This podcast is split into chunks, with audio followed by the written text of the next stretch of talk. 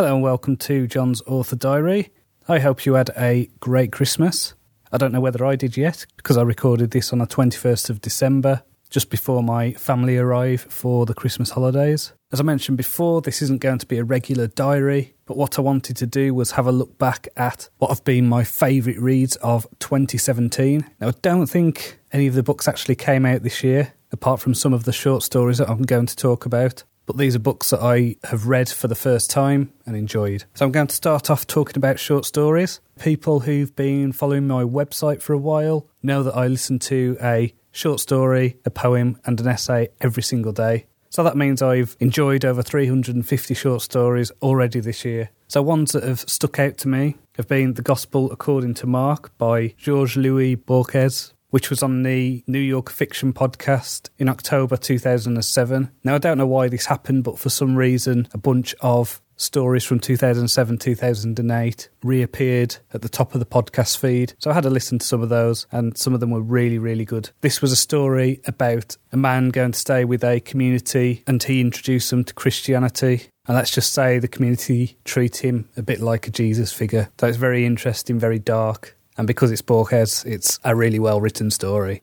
I also really enjoyed The Hidden Girl by Ken Liu which was in George R. R. Martin and Gardner Dozois' latest anthology, The Book of Swords. And this story was great. It had a assassin who had a magical ability that she could essentially slice through the third dimension and use a kind of hidden secret dimension between places in order to be a more effective assassin. And this was about her doing her first job and, let's say, having some doubts. So, very good story, highly recommended. Second Suicide by Hugh Howey was another great story. This was in his collection Machine Learning. And what I liked about this is this was a alien invasion story and it was told from the perspective of the invaders. And these aliens had their doubts, they had their fears. They were involved in a war that they didn't want to be in. So I really liked seeing that other perspective.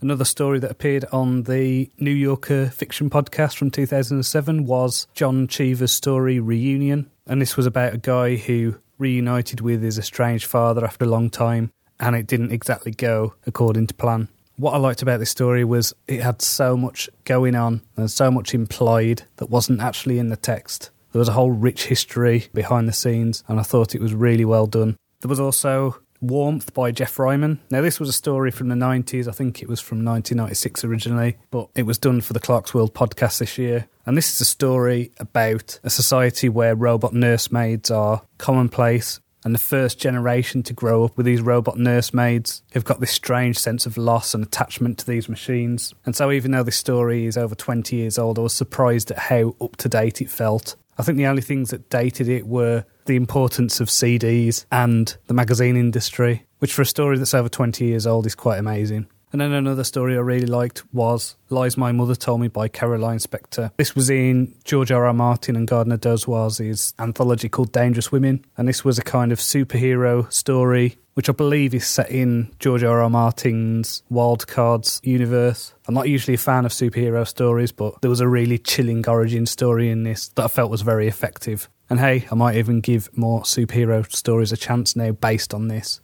I think I'll probably buy the first Wildcards book on Audible in the new year. I've read some really interesting non fiction as well. Time Travel A History by James Gleick was really good. It was essentially a history of time travel as an idea, and so that was really well done, well researched. Guns, Germs and Steel by Jared Diamond was really good. This was a history of the development of human civilization but instead of seeing it from a kind of racially determined thing, it was linking the developments in technology to things like domesticatable animals and edible grains and the flow of land in relation to changes in climate and things like that. It was a really interesting way of looking at the world. And I think it's already started to help me because I am working on world building this fantasy series at the moment. The ideas from that have already started informing what I'm doing and making me think a little bit more about explanations for why things are the way they are. During my fantasy research, I read The Time Traveller's Guide to Medieval Europe by Ian Mortimer. I liked the fact that it was a history of what life was like at the time. Now, with the fantasy that I'm doing, it's not actually going to be a medieval fantasy. I think that was my original idea, but the world I've come up with is actually far more interesting and strange. So I'm really looking forward to writing that. And then I've read some really good books on writing craft this year as well. So if you're a writer, I would highly recommend reading On Writing by Sol Stein and Dialogue by Robert McKee. I've also just finished a book by K.M. Weiland, which is about character arcs. And so every time I seem to read a book on craft, there's always something new that I can add to my work to improve it. And this is a thing I think a lot of writers should do is always be committed to improving, to making sure that their next book is better than the last one and to always be trying to tell a better story. I think in that way, you're always going to be moving forward and excited about the next project because you know that you've learnt lessons and that you're better at what you do. So, finally, to novels. I've reread some books this year. I've reread Gene Wolfe's Book of the New Sun, which I really enjoyed. I think that's a great series. I've mentioned it a few times in the diary. And so I'm still reading The Citadel of the Autarch. I'm in the last half of it. So by the time this podcast comes out, I'm sure I'll have read it and thoroughly enjoyed it again. I also read Philip Pullman's His Dark Materials series, which I thought was great. I think when I first started these diaries, I was reading Brian McClellan's Powder Mage series, and I think that's one of the best fantasy series that I've read in a while. I really enjoyed a novel by Adam Troy Castro called Emissaries from the Dead. Which is essentially a murder mystery set in space, and there's lots of weird things going on, like a very strange world, and, and lots of cool science stuff going on. So it was a really intriguing read big sense of wonder, just kind of going through this strange place. I read Patrick Rothfuss's The Name of the Wind for the first time. This is a book that I've been recommended so many times for years, but it's one of those books that's incredibly long. And I really like fantasy. I love epic fantasy, but I have to be really in the mood to invest in a massive epic fantasy story because it just takes so long. And I always end up finding myself thinking, well, you could have cut about 40% out of that. so love the genre, but when I write my fantasies, they're not going to be quarter of a million word fantasies. They're going to be more like 60 to 80,000 because it's got silly, really. Like, I've still not read the second book in Brandon Sanderson's Stormlight Archive. I've been putting it off because it's a 45 hour audio book, which means I've got to invest over a month, maybe more, in this book. And I just don't know whether I've got the stomach for it. as much as I want to read it, it's uh, I've just find it difficult to be in a world so much. I'm working through the Book of the New Sun at the moment, and the four books work out to about 36 hours. And so I think once I've done this, I'll probably end up reading a bunch of novellas and shorter novels just to change the pace a bit.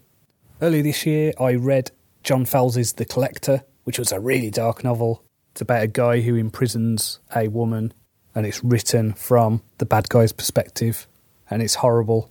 It's a really grim, dark story, and it doesn't end well. But I thought the writing in that was excellent, and just the whole tone of it gave me the creeps. And I think when a story is hitting you on that physical level, that's a rare thing. So it's not for everyone, but very good story. I also read another novel that had been recommended to me over the years called Mythago Wood by Robert Holdstock. And this was a very strange fantasy novel. This was where there was essentially a piece of woodland in the UK, which embodied all of the myths of history within this area. And so there were layered different legends and things on top of each other within this space. And what I liked about it was all the way through, you weren't sure as a reader whether things were real or not. This was a story about a guy who'd been in a Second World War and was traumatized.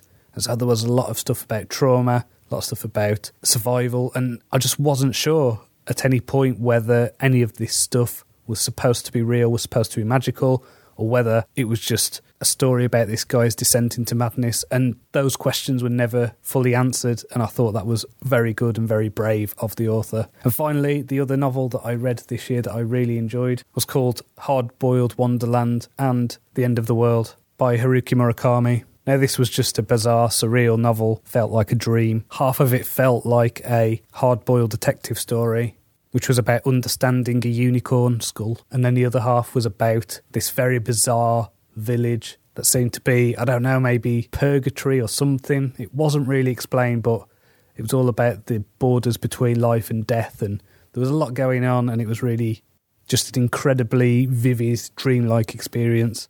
I'm sure I've read other stuff that's been great this year. Read a lot of really poetry and things like that, but I'll leave it there and let me know if you read any of these recommendations. Let me know what you think. I'm on Twitter. It's at JL Cronshaw. You can also find me on Facebook. It's facebook.com slash John Cronshaw author. So until next time, Happy New Year.